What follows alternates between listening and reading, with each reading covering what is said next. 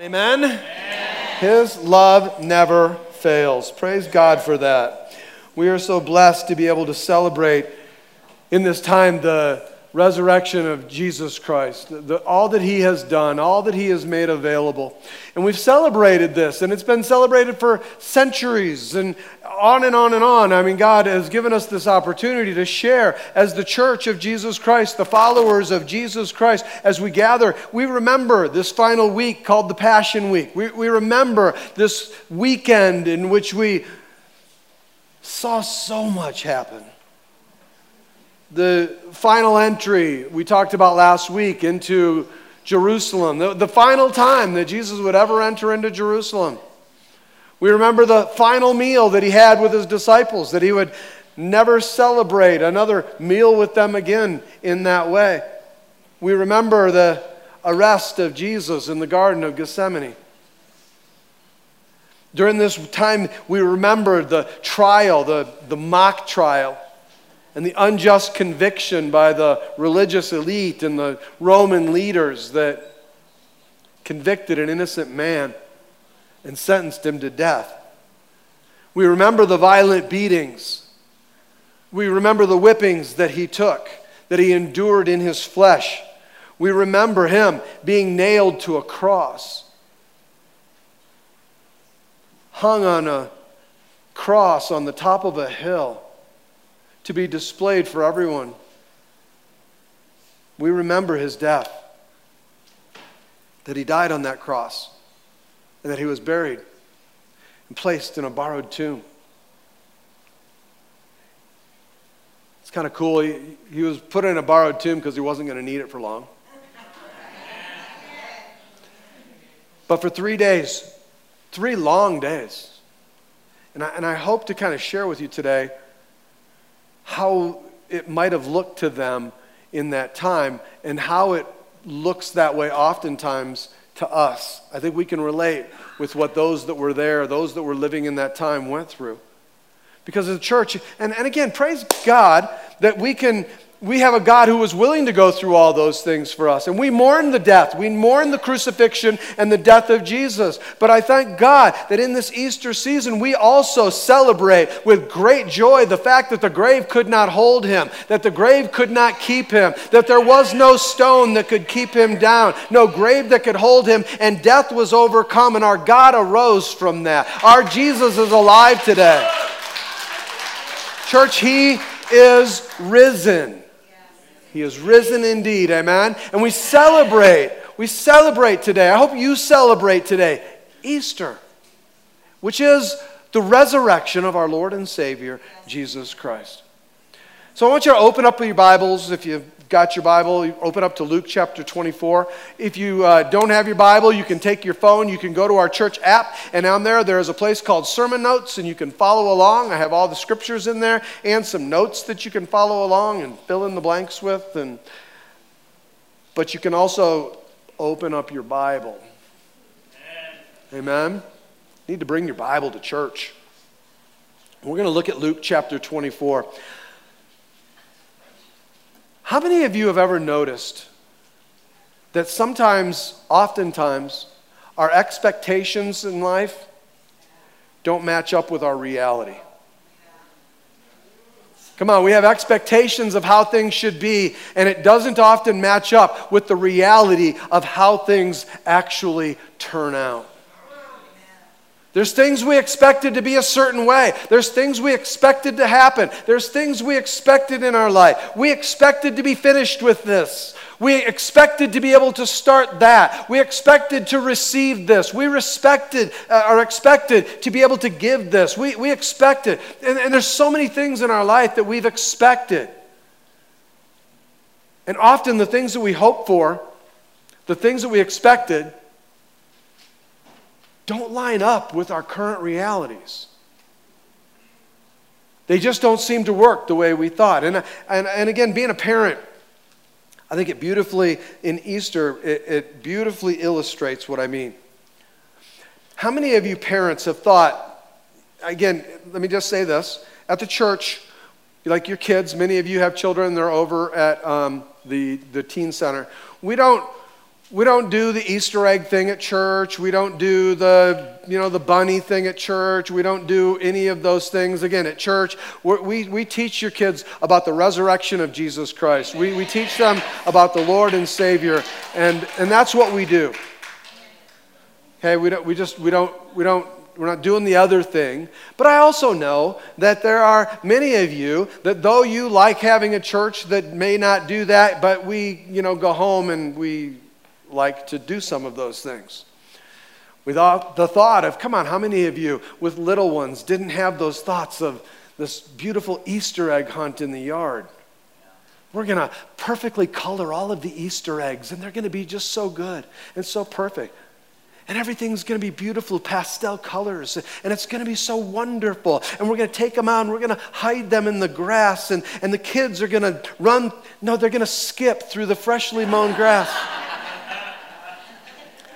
in their beautiful, perfect little dresses and outfits, carrying their, their little pastel baskets with hay and it's overflowing, and, and, and they're putting their beautiful little eggs in there and filling their baskets with a reasonable amount of candy. that will suddenly disappear after three days. Oh, yeah, I know.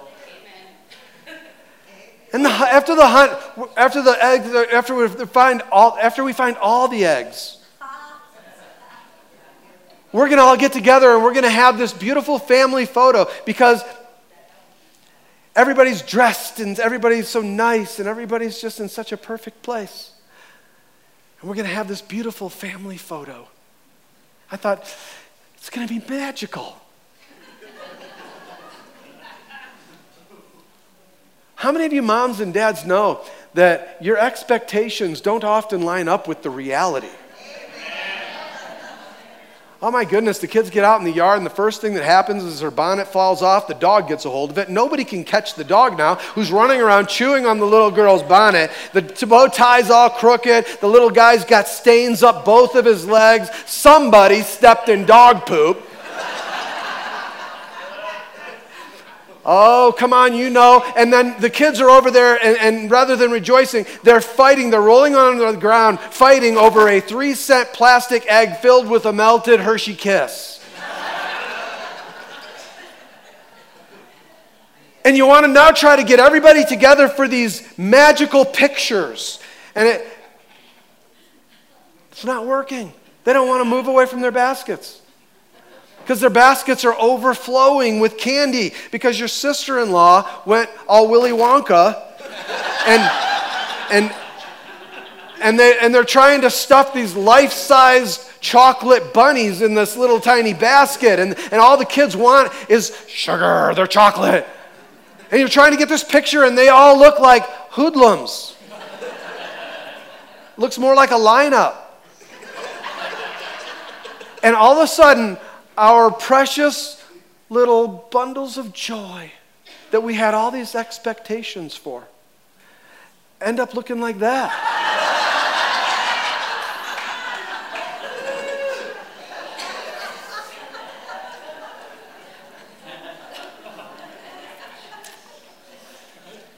there's our expectations, and then there's reality. How things really are. And how many of you have noticed that expectations rarely match reality?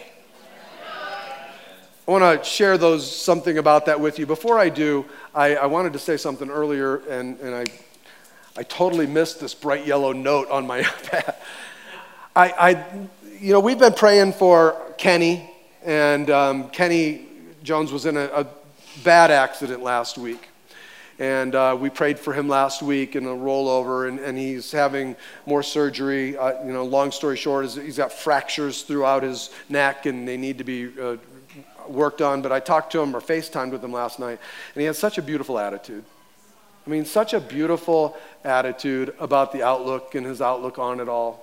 In traction and, you know, all sorts of things going on, tubes everywhere. And he's like smiling and and he had a message for you. And let me just ask you to keep him in prayer. He's going in for surgery again tomorrow, and so please do that. But he had a message. He said, Please just tell the church one thing for me. He said, Please Tell them, if you're driving and you're tired, pull over and take a nap. Because he wouldn't be going through this had he listened to that. So that's his advice, church, to you, and I wanted to take the time to share that with you. Back to reality. Even in that situation, his expectations didn't match up with his reality. You've seen that happen, you've been through that. How many of you know the, the black jelly bean? We have great expectations. And then we bite into it. Come on. I thought it was grape.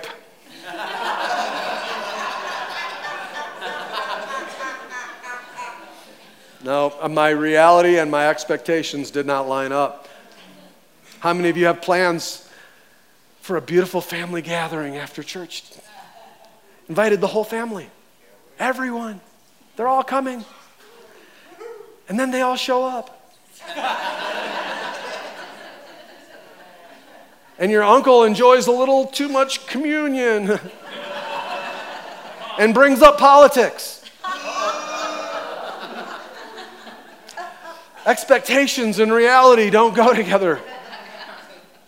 I thought about this, and for how many, and y'all look so nice. I mean, y'all look so sharp and so neat and so, you know.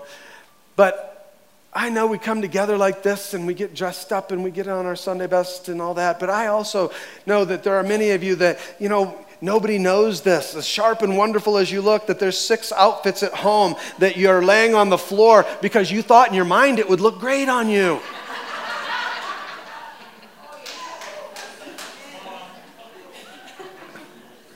Expectations didn't line up with reality. And rarely do our expectations and reality line up, do they? Now, again, I, I, I, I wanted to joke a little bit about some of that, but this is the truth, church. That for many of us, the expectations that we had of how our life was going to happen are falling short. Life is not the way we expected it to be. In fact, it's not only fallen short, but it's just downright painful. There's a lot of things I didn't expect to happen, and I expected something different. I, I expected my marriage was going to work out. I, I expected for my kids to bury me, not for me to bury my kids. I expected that my cancer would stay in remission. I expected I was going to be able to retire. I expected that we'd be pregnant by now. I expected that I would have met someone by now. I expected. You, you, you fill in your own blank there.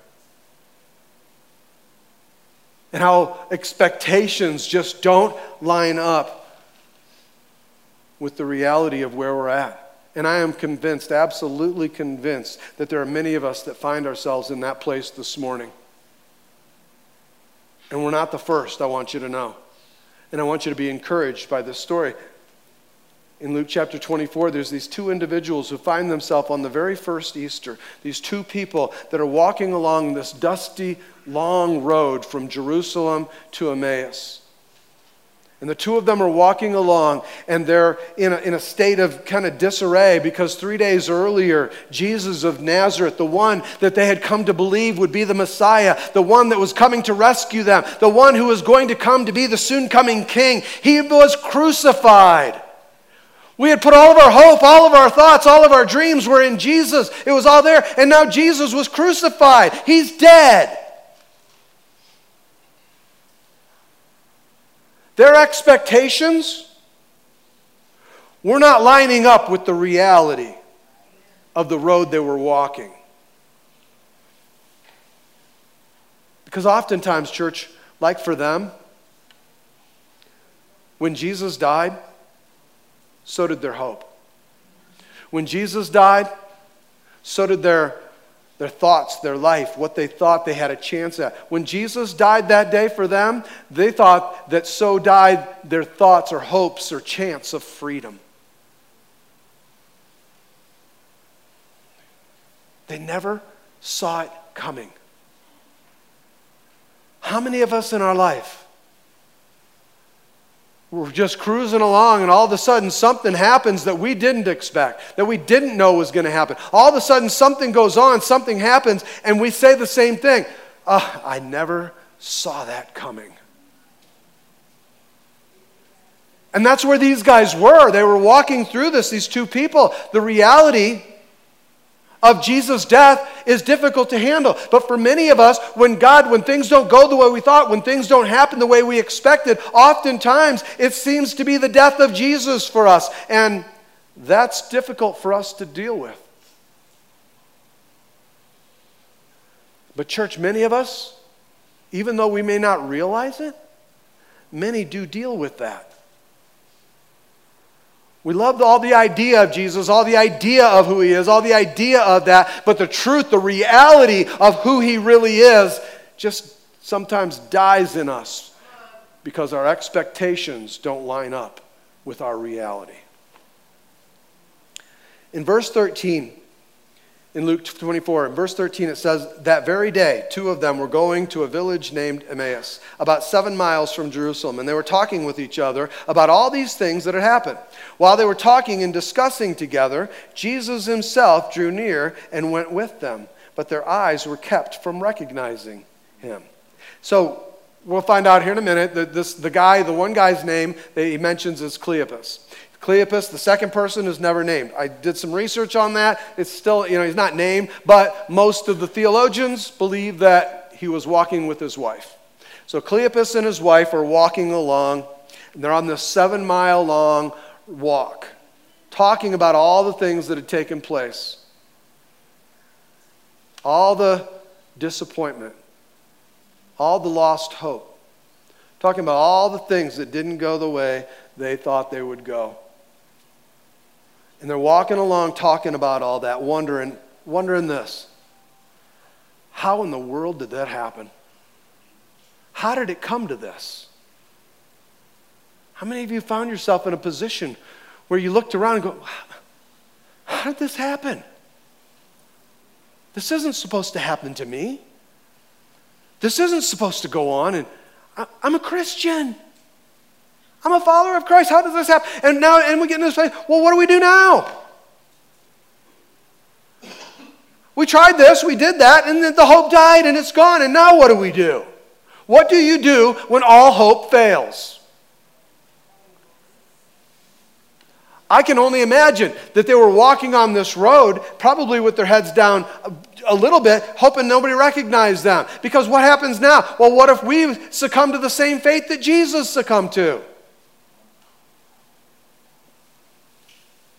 And it says that all of a sudden they're joined on the road by what should have been, I, I would have thought, it would have been a familiar face.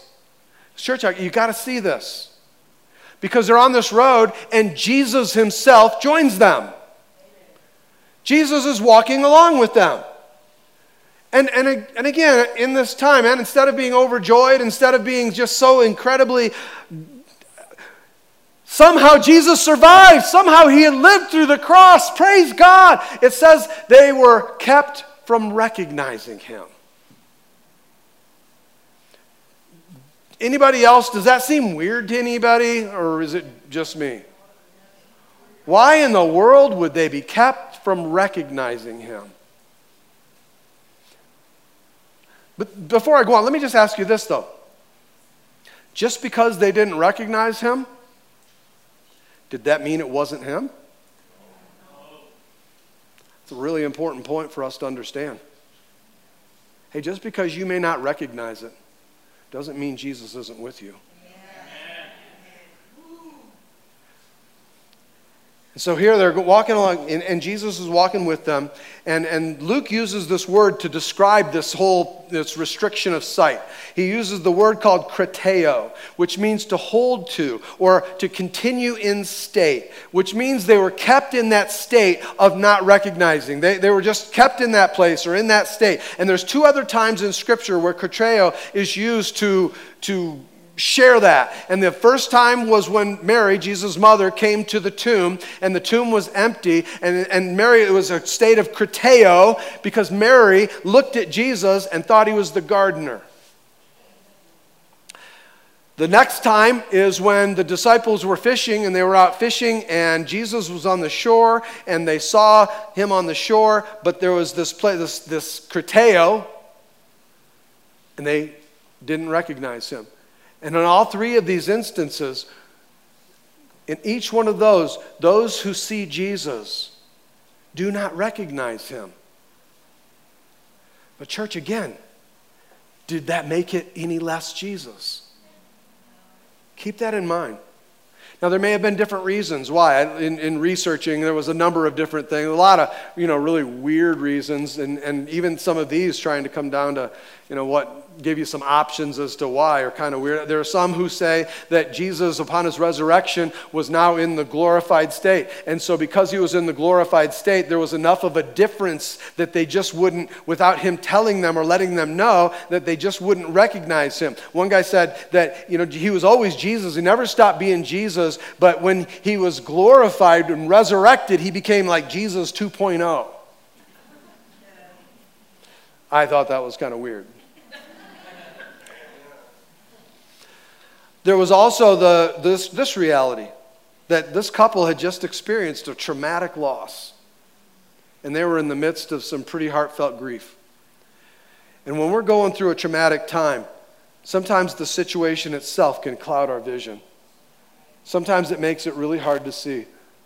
I tell people all the time, man, and when you're walking through this time of grief, just don't make big decisions or anything at this point. Don't try to, don't try to deal with things right now. The time will come. Walk through the time of grief because it's really difficult when you have a loss like that to see clearly in the midst of the grief. Could have been some part of what was going on with them. But I believe that krateo was going on because God had a higher purpose. Because God had something that He wanted you and I to see. Something that He wanted them to realize as they walked along. You know, that you and I, we walk in this time, and, and like, no matter what the reason, many of us are in this place, like Cleopas and his wife. And maybe that's true for some of you today. The circumstances of your life aren't working out the way you thought, and it's made it really difficult on the road of your life to see Jesus at work in you, to see Jesus and to recognize his presence. And it makes it really difficult because of the hurt and the pain and the loss that I'm experiencing. There are many today that are in the same situation, walking through some of the same feelings and some of the same emotions. And much of it is because life's failures can cloud our view of Jesus. And maybe in your life today, maybe the circumstances have made you feel like, and we hear this a lot from people, maybe the circumstances of your life have made you feel like you're alone. Loneliness doesn't really have anything to do with who's around us. They say that New York City is the loneliest place in the world. Loneliness is not something that comes from the external, it's something that comes from the inside. And there are many of us, because we, we feel that sense of abandonment, that oftentimes we feel like we're walking through life alone. And it causes us, and I would imagine there are many of you in this place today, where it makes us question the love of God. How can God love me if I'm going through this like this? If God really loved me, you know, church, this story is the Word of God telling you and I that just because you may not recognize or you may not notice or you may not acknowledge Jesus, it does not mean He is not there. He will never leave you and He will never forsake you. Yet, still today, on this Easter morning, then why do I find myself relating with Cleopas and his wife? Why do I feel like I can't see him and I can't recognize him? And maybe you've had this sense for a long time as you've walked on the, the dusty, dirty road of your life. Like the expectations that you had, they're just not working out. They're just not working out the way you thought. Your expectations have not been met. How many of us have been in that place where we feel like God has not done what I thought God was supposed to do? God didn't do what I asked him or told him to do. And it makes us feel like God has failed us. And we feel that way. And when we feel like God has failed us, it feels like a death. How could this happen? But, church, there are many who find ourselves consumed in our heart with those same kinds of feelings. There are many who feel like they're walking this walk alone. And I'm walking through this walk and I'm walking through this life and I've called out to God. I've cried out to God. I've called out for Him to help, but God is nowhere to be found. In church, I am convinced God has called us in a walk of faith. I am convinced that it is possible for us in our lives as followers of Christ to feel like we're abandoned, to feel like we've been left alone, yet all the while, Jesus is still walking with you. Because again, He will never leave you and He will never forsake you. In church, our circumstances can change. Our circumstances will change, but God does not. Our circumstances change, but God's love does not. Our circumstances change, but God's presence does not. We are to walk by faith and not by sight. Our circumstances are not what we walk by. And I am totally convinced that God continues to walk with us. But man, how many times have you gotten to the place where you're like Cleopas and, and you just got to this place where you thought it was over? It's done. You know what? There is no more hope. How many of us have got to that place where, and many do, because the suicide rates are so through the roof today. And it's because people get to this hopeless place where we feel like it's finished. It's just finished. That's where Cleopas and his wife were. I love this though. Louis L'Amour, he said this. He said, There will come a time when you believe everything is finished. That will be the beginning. And so Jesus turns to these two as he's with them and he says, What is this conversation that you're holding with each other as you walk? And they stood still, looking sad.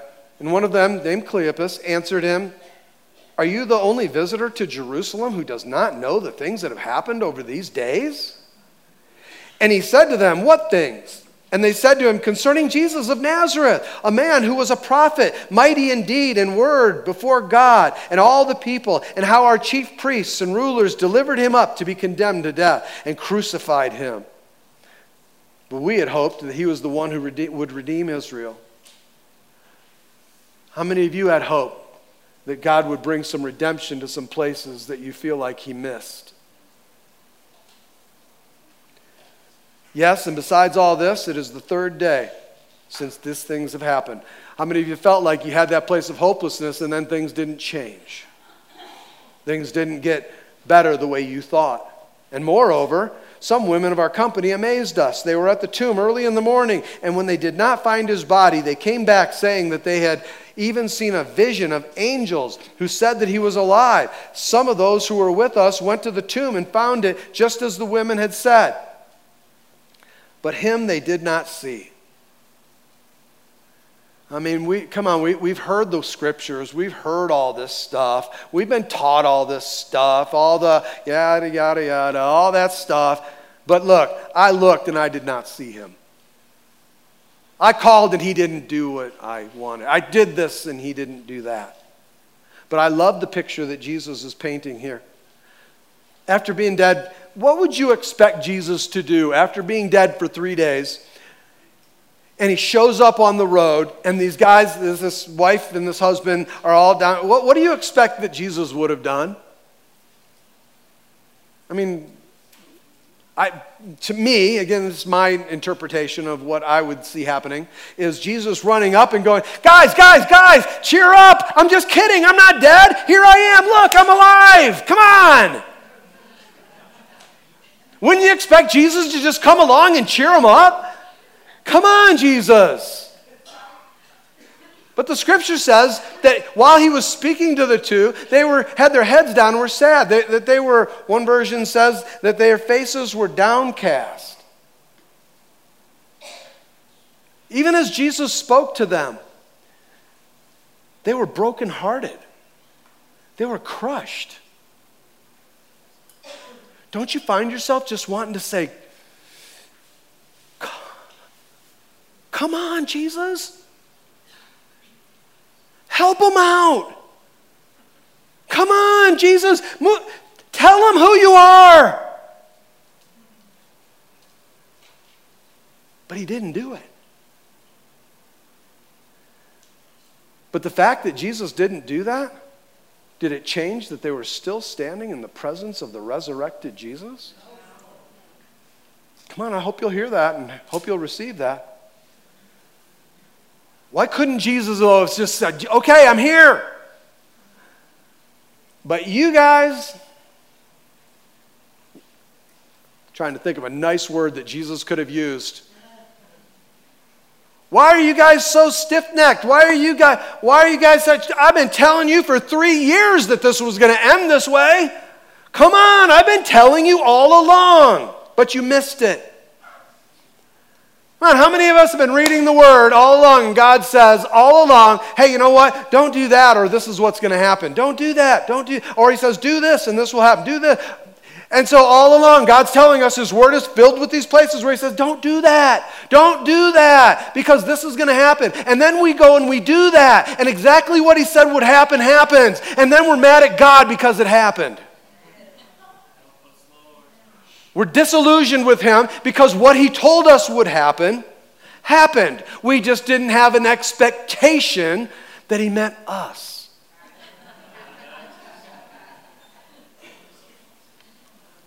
But, church, you know what Jesus does during all of this? I just love this picture. Jesus listens to their hurts. The resurrected King of glory Do you think there was anything else he might have had to do? But what was he doing? He's stopping and he's asking them questions. What's going on, guys? What are you discussing? What's on your heart? What things have happened? Why are you feeling hopeless? In the middle of all these circumstances, and right in the middle of it, this was Jesus talking to them. And in the middle of it, Jesus invites them to begin to share the reason for their hopelessness. Do you know that God wants you to share with Him the reasons why you're feeling the way you feel? He, in this time, He invites them to this honesty. Isn't that a long lost art? Man, in our culture today, honesty becomes a sign of weakness. Oh, no, no, uh, everything's great. No, no, everything's good. I mean, honesty becomes a sign of weakness. We see it in our world today. Oh, really? The, you're telling the truth? That's all you got? Let me tell you something. How big a lie can I get you to believe? You see, it's not about honesty today, it's about how big a lie can I get you to believe. And it happens everywhere. Look at politics today. It's everywhere. Our political leaders, our academic leaders, our religious leaders. Ministering to us in a place where we, we honestly reward dishonesty. And it's not done intentionally, but we do, in a way, condition people to that. Listen, I, I asked, I don't know how many dozens of people walking in here today, How are you? Great, doing well, good. Not one person. Life sucks right now. A couple people going through some difficult things and feeling the sadness of that, and I certainly understand. But how many people trying their best to lie about the reality of their circumstances? Because it's not acceptable to share those things in public, because it's a sign of weakness. And I don't want to go to church and be weak. Come on, a day like today, we all come in our finest and we put our smiles on, and we put on our best outfits and we take pictures and we pretend like everything is great. In church, the truth is for many, not everything is great. For many people, a brokenness exists, and we have been taught that we can't show it to the world. So, what do we do? Instead of naming it, instead of sharing, instead of talking about it, instead of identifying it, what do we do? We just push it down and push it down and push it down until what? Until finally it becomes a stress that we can't handle and it becomes the explosion that just begins to rock everything. It's a stress that creates death. There are many people that are dying today because they don't have any place to share what's going on in their life. And Jesus, he, listen, he dropped everything to go and to walk along the road with these two. And we see in this interaction, what we see is this his absolute patience. He is patient with you, church. He is patient with where you're at. He's patient with what's going on. This verse, what we're talking about, is an absolute illustration. It is a picture for you and I describing the verse that says God is close to the brokenhearted. If you're brokenhearted today, I want you to know that God is much closer than you may feel, than you may know. And just like He was with them, just because we don't recognize it doesn't mean He's not there and He walks with us and He listens to us. Jesus listened to them. Do you know why Jesus listens? Come on, some, uh, some we need to hear this. Some of us love listen, or, or Jesus listens because love listens. Love takes time to listen. You know what? God absolutely loves people. Do you know that it was his love for people that kept him on the cross? Listen, it was not nails that kept him on the cross. There was no nails that could keep him on that cross. It was his love for you that caused him to stay on that cross. There is no tomb that could hold him. There is no grave that could keep him down. He came up from the grave because of his love for you and for me, this desire to walk with you and to share life along that dusty road with you. Church, this whole thing is an illustration to you and I about this truth that His love never failed them. And His love will never fail you. It will never fail you. Not from the beginning to the end did God fail them. They didn't know it, but just because they didn't realize it was Jesus, did it make it any less Jesus that was walking with them? No, it was still fully the resurrected Christ. And, church, just because you may not recognize it doesn't mean that truly the King of Kings and the Lord of Lords is not walking with you.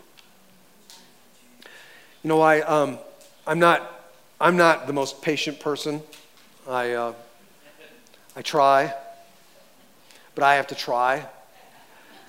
And, and it's a whole lot easier for me to be patient with maybe some of you than it is sometimes to be patient with my wife. It just happens that way. And there's times when Joni will come in and she'll want to talk. I always know there's something coming when she says, Mark, can we talk? And usually in those moments, she wants to share something. She wants to share something that she's going through, something she's frustrated with, something she doesn't understand or wants to figure out. And she just, there's something that she just, she needs to, wants to talk to me. And so I go into like, you know, that, that show, Name That Tune. All right. How few words until I figure out what's going on so I can fix it. Come on, guys, amen? amen? It's a problem, I need to fix it. And so, like on a good day, she's eight words in, and it's like, I got it, I got it. Oh, hold on, honey, that's enough. I got it. Do this, do this, and do this. Bam, we're done.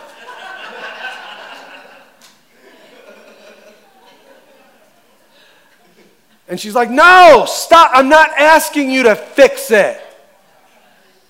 I'm asking you to listen to me. You know what she's really saying? She's saying, I need you to love me. And if you love me, you'll listen to me. You'll hear me. Sometimes thoughts disentangle themselves when they pass through our lips and fingertips. Sometimes, you know what? There's just a, place, there's a power in an ear to hear. And I've learned that over time that oftentimes what people don't need is counseling. They just need an ear to hear. Somebody that will just sit back and sometimes, and it's hard. Sometimes people just need to talk and they just need to know that somebody's listening. But I also know there's tremendous value in us having somebody in our life that will just love us enough to listen to us. And that's what Jesus is in this story. And the reason is because of this because Jesus knows the value of that. Jesus knows the value of us being able to get it out. He knows the value of us being able to speak it out. He knows the value of us being able to voice our struggles. Why do you think the world and this fallen nature is trying to do everything it can to tell you that that's not okay? That that's not appropriate? That, that that's a sign of weakness? And Jesus is saying, I know the value of this. You need to come to me. Come with your burdens. Come with your heavy laden activity. Come into me just as you are. Come and talk to me. I want to listen. I want to hear you. He says to them, What are you discussing? He knows the answer. What are you discussing? What's going on, guys? What's happening? What's been happening? What, what has you feeling hopeless right now? Church, not only do we not walk alone, you have a Savior that is inviting you to talk with Him, to share your vulnerabilities, to speak your pain, to talk about your frustrations, to share your disappointments, to talk to God about how you feel when your reality isn't lining up with your expectations. And let me tell you, He's able to handle it. He's not intimidated by that. You're not going to drive Him away. You're not going to be able to push him away. He's not intimidated. In fact, he welcomes it.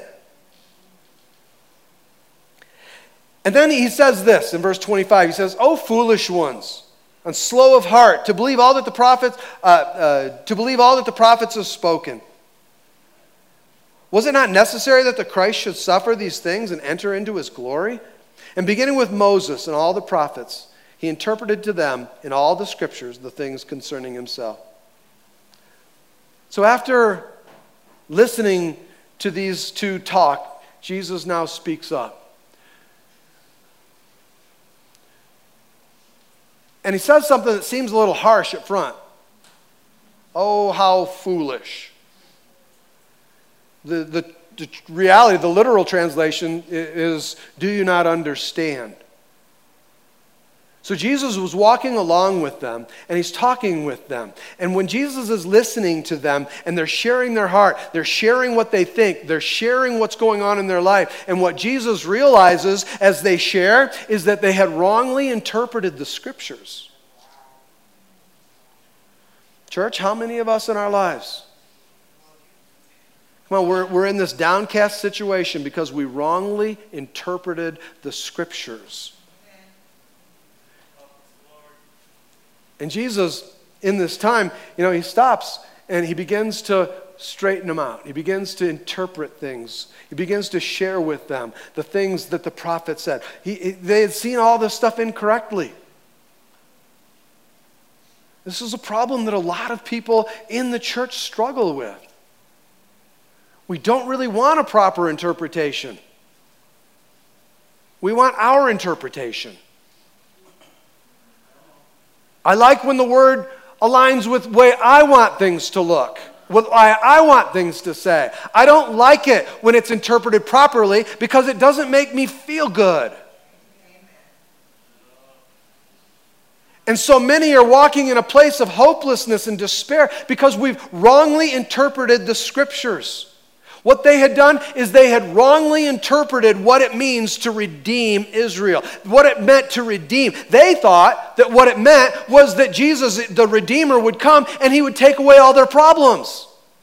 They thought that he was going to come and he was going to take those that were in power and he was going to kick them out of power and he was going to restore that power to their people, the people of Israel, and he was going to make all their problems go away and give them power and give them all the authority and give them everything they wanted and everything they desired. And that's what they thought this meant. And Jesus says, No, you know what? You interpreted the scriptures wrongly. It is not what redemption meant. They were seeing it wrong. And Jesus takes the time to open up the scriptures and he explains to them the story of God. He begins to straighten out these places where they had misinterpreted things. And he takes the time on that seven mile walk from Moses through the prophets to explain to them every one of those scriptures that, dis- that, that described him, that had to do with him. One of my commentaries said this, and I want to read this to you because this is really powerful. It said, like everyone else in Israel, they had been reading the Bible through the wrong end of the telescope. How many of us are guilty of reading the Bible through the wrong end of the telescope? They had been seeing it as a long story of how God would redeem Israel from suffering. But it was instead the story of how God would redeem Israel through suffering his suffering and his death. No wonder they were confused by the death of their Messiah. This is not how it was supposed to go. And yet, this was how it's supposed to go. He said, This is unfailing love. How many of us in our lives, we find ourselves in this place where we go, Wait a sec, God, wait! What? This is not the way it was supposed to go. This is not the way it was supposed to happen. Because we had other thoughts and expectations of what the scripture says. And then we find out later, as we continue, that, okay, that's exactly the way it was supposed to go. I, I see through all this what has happened. But the problem is, is that so many of us, we find ourselves disappointed with God. We're disappointed with God because we feel like He's failed us. We feel like he hasn't done what we wanted him to do. We come to Christ, and you know what? We know we're not supposed to think this way, but many of us do. We take it into our heart. We think that when we became a Christian, isn't, isn't he supposed to, like the Israelites thought, isn't he supposed to redeem us? Isn't he supposed to take away all of our problems? Isn't he supposed to do everything we want him to do? Isn't he supposed to restore power and authority and all of this back to me? Isn't he supposed to do all this? Isn't he supposed to remove all the pitfalls in my life and all of the places where I I fall and all the things that happen that come against me, aren't I supposed to be set free from those frustrations of life? We misinterpret the scriptures. Nowhere does he say that. And so we become disillusioned with God. Or we come to Christ and we decide that we're going to live our life with one foot in the kingdom of God and one foot in the kingdom of the world. I'm just going to live both ways. This is awesome. I'm in grace.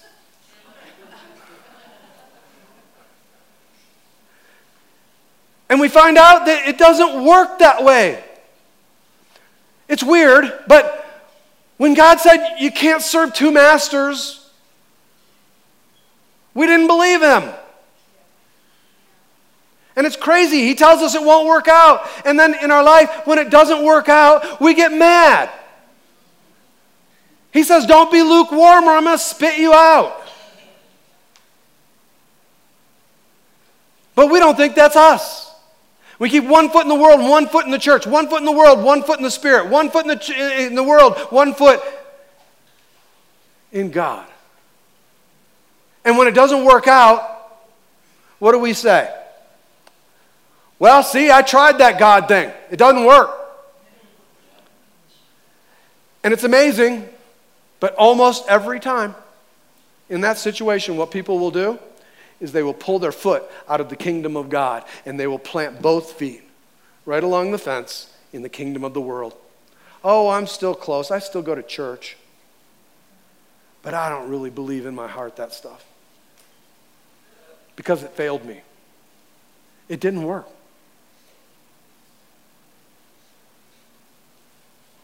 And we decide that we give up our idea of Jesus.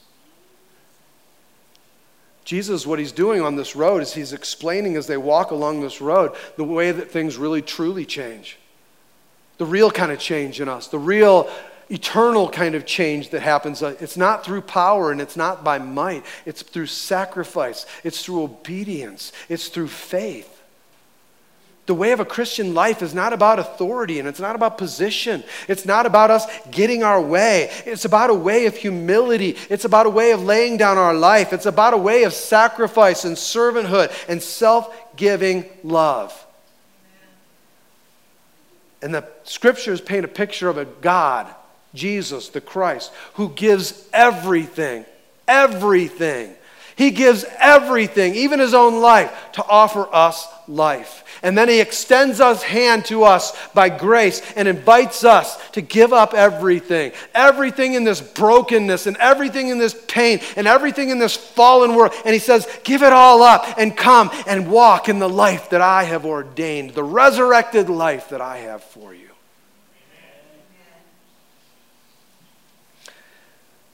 And so the conversation continues on the seven miles they're going along, and, and this is what it says, and I am drawing this to a close here. So they drew near to the village of which they were going. He acted as if he was going further, and they urgently uh, urged him strongly, saying, Stay with us, for it is towards evening, and the day is now far spent. So he went in to stay with them. And when he was at the table with them, he broke the bread and blessed and broke it and gave it to them.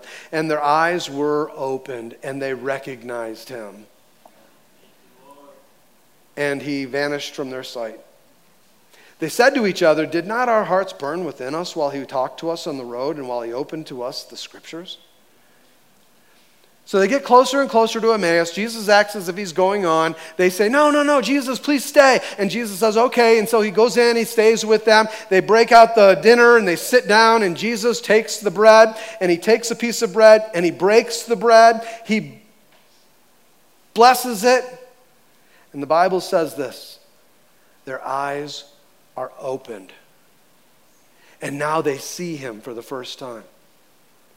Now, again, church, this is the first time they see him. But all along that road, did he, did he, did he ever not exist with them? Now, he was there the whole time. This just happens to be the first time they saw him, and their eyes were open to something. And I thought about that, that, that where it says that in the scripture, their, their eyes are opened, and it reminded me of another moment in scripture, back in the very beginning. And this whole Easter story is about these two meals, these two tables. And the first meal is the one that was taken in the very beginning in the book of Genesis with Adam and Eve. And Eve, she takes the fruit from the tree that God had forbidden them to eat from, and she pulls that down and she takes a bite, and then she gives it to her husband. Her husband willingly takes that bite himself, and they take that food, they eat the food, and in that moment, the life they had known changed. Their eyes were open to a new way of life, a life that had a fallen nature. They, in that moment, they were, the Bible says, ashamed they were ashamed of their nakedness. They were ashamed. And in that moment, their eyes were opened and they experienced condemnation. They experienced decay. They experienced a fallen place. They experienced something that would create a long standing curse in this moment of rebellion. There was so much that had happened, and their eyes were open to it. And they were open to evil. They were open to sin. And you and I today, each and every one of us, all of creation, is subject to sin and decay and sorrow their eyes were open to the fact that death was now their new nature. And what we see at this meal, around this table, with this couple, Cleopas and his wife, two totally insignificant people, biblically, I mean, in the context of things. They didn't write a book of the Bible. Just two people walking along a dusty road, feeling the despair of hopelessness. And here they are. And Jesus breaks bread, shares it with them, and the Bible says their eyes are opened. And what they saw was that now the curse is broken. Adam and Eve, their eyes were open to the curse. Cleopas and his wife, their eyes were opened to the redemptive story of salvation and Jesus, the living God. Their eyes were opened to a new life, to a redeemed life. Their eyes were opened to something that they could have never seen on, and wouldn't have seen on their own. Isn't it ironic that it was Jesus' death that redeemed us from death?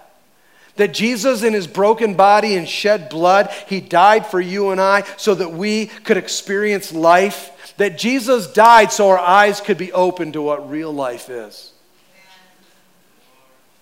That's what he does. God's new creation. In that moment, I can only imagine how their hearts must have been renewed and replenished, overflowing with this gratitude, overflowing with this new life, new joy, all the possibilities. God's not dead, He's alive. Our God is living, our God is alive. And right there, where did it happen? Right in the midst of their brokenness, right in the midst of their broken world, right in the midst of their failures, right in the midst of their inability to rightly divide the word, right in the midst of their confusion, right in the midst of it all, God reveals himself, and their eyes were open to a new world. A world that God had made available through his son, through the unfailing love of God that would sacrifice his son for you and for me. You see, church, Easter is not about a resurrection that may happen someday when, you know, everything's gone and the corruption of this world is over.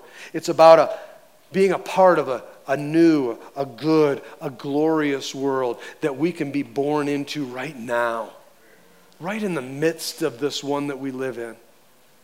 Oh, you know what? Your expectations still won't always match up with the reality. But when we learn to walk with God and our expectations begin to be changed, where the mind of Christ starts to take over, all of a sudden our expectations begin to align with our reality, and it brings about a joy of life like we've never known before. Because our expectations aren't selfish in nature, they're God centered in nature. Our expectations aren't all about me, but my expectations become about what I can do to help you how I can serve somebody around me. And I'm telling you, it creates such a joy to know that our expectations truly can meet up with our reality when we put it into the hands of a loving God who gave it all for you. It's about resurrection power in your life. And God can make you new right here, right now. Will you let Him? Worship team, come back up, please. I want to finish because at this moment, what happens? Poof, he's gone. And Jesus disappears. And so he's gone from the scene, and, and I love what they say to each other. They said this, listen, and again, they could have said a lot of things, but this is what they said. Did not our hearts burn within us as he talked with us along the road and opened the scriptures to us? When is the last time your heart burned within you? Oh, when is the last time that there was a message or something spoken or something that you read in Scripture that just caused something to burn in you? When is the last time you found yourself living for something that you were willing to die for? When is the last time that you were filled with a passion that would just overwhelm your life and be willing to do whatever it takes? When is the last time you truly felt alive?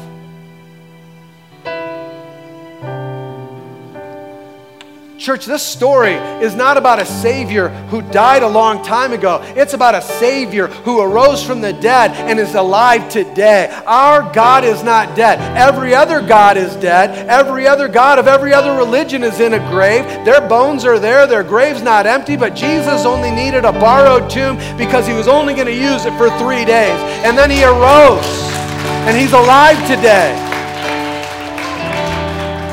No other God no other God but Jesus. And I love this. I mean, he came up from the grave. He, he just defeated death, hell, and the grave. I can only imagine what was happening in those three days. But what's the first thing he does? He goes to a couple that we don't even know one of their names and walks a seven mile journey with them to listen to their hurts and to listen to their pains and to love them along the way. That's what Jesus did. And that's what Jesus wants to do today. Is Jesus wants to come and walk alongside of you on the dusty road of life. And you may not know it, you may not even realize it, but He is there and He will be with you and He will stick closer to you than a brother. He will come and walk with you through this life and He will not leave you and He will not forsake you. And there's these moments where He'll bring revelation to the Word and He'll open up your heart and He'll begin to create a burning in you. It's that place of knowing that my God has spoken and you may not recognize it, but by faith, we can receive that. You may not, with your physical eyes, see something, but that doesn't mean that God can't, in a moment, open up your spiritual eyes in a miraculous way to see Jesus at work in your life, or to give you by faith the ability to open up the Bible and to believe what you read is exactly what God is saying to you. And to give us something that's worth living for. Because I tell you, man, relationships in a moment, they're good. The fellowship is it's good. Job, the, you know, the kids, I mean, it's all good. I mean, but that burning passion that can last into the everlasting, it can only come through Jesus Christ. And, and again, doesn't mean, that, please, it does not mean we don't love our, our, our relationships. We don't, I don't love my spouse. We, it doesn't mean we don't love our kids. It, it just means that in relation to those things, even they pale in comparison to what Jesus Christ does in the heart of a man, a woman submitted to Him, willing to say, God, I will follow you anywhere. I will follow you, Lord God, no matter where we go. And I don't care how dusty the road, and I don't care how hopeless it may feel, I will always find my hope in the God who walked from Jerusalem to Emmaus. And I choose today, Lord, to see you in the midst of it all church, He will meet you along that road because His love never fails. Easter is a story of redemption, and He offers you redemption. He's not going to take away all your problems. In fact, He says in the scripture that you will have troubles. Don't be shocked when you have troubles. He'll like, I told you so. He won't say that. I might, but he won't say that. Church today, no matter what your life has been like, no matter what you've been through, no matter what you've done, no matter how disappointed you are or how many disappointments you've experienced, no matter how many times you've fallen, no matter how many times you've failed, right here and right now, God offers you a fresh start, a fresh start through Jesus Christ by his death and his resurrected life. And He offers that to you. And the reason is because His love is a never ending, never failing love that He has for you. Will you receive that love today? Will you bow your heads with me?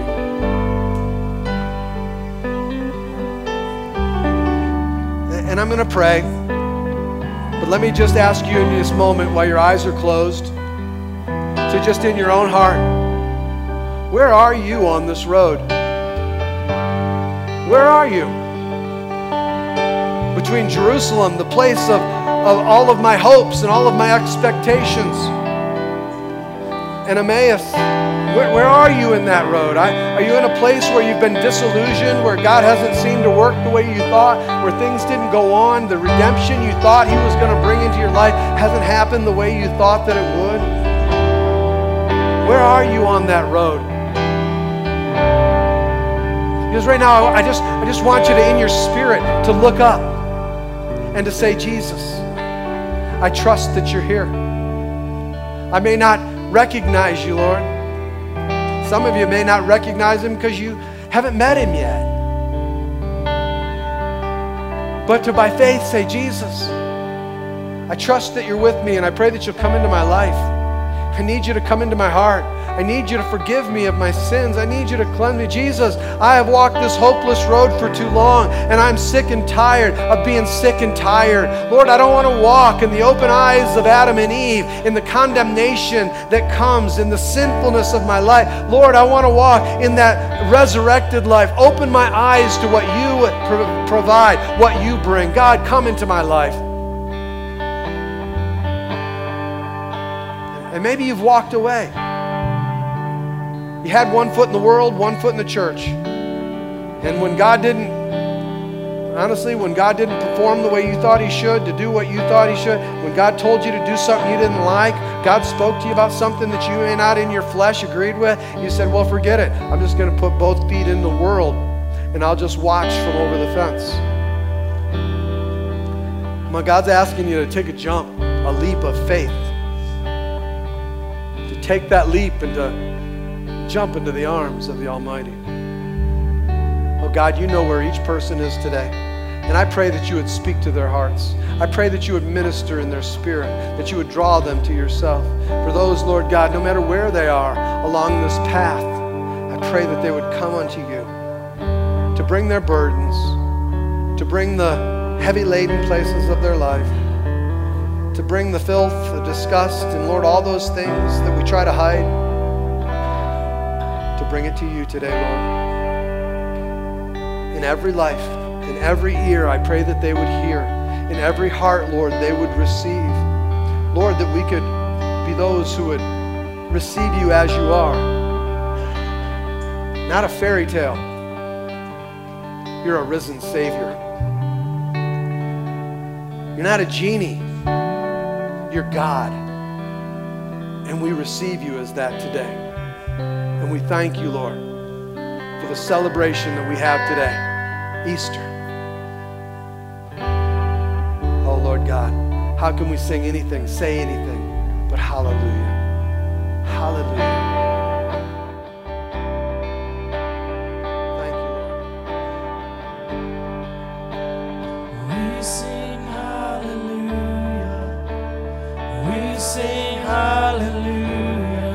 He is here.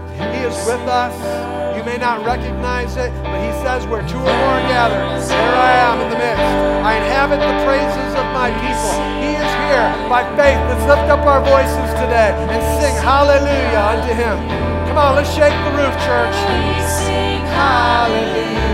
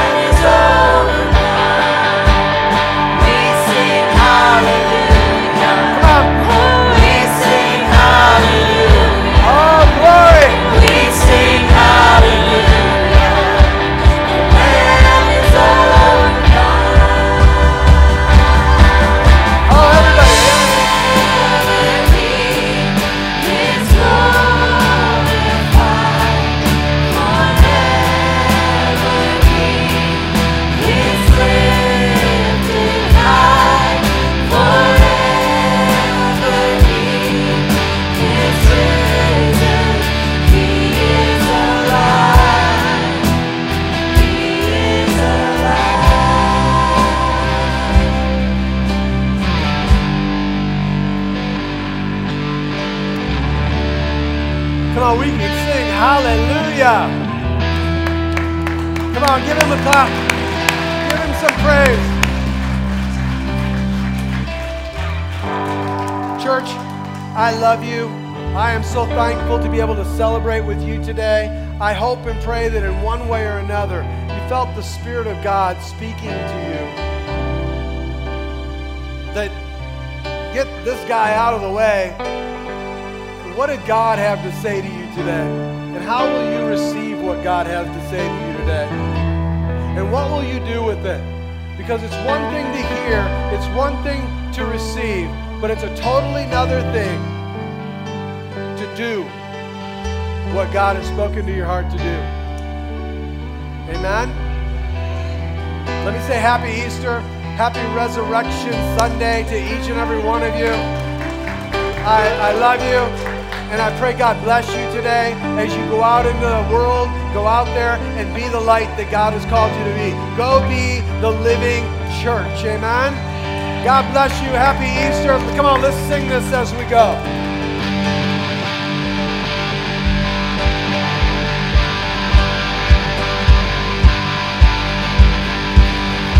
Come let us worship our King. Come let us bow just ungrateful.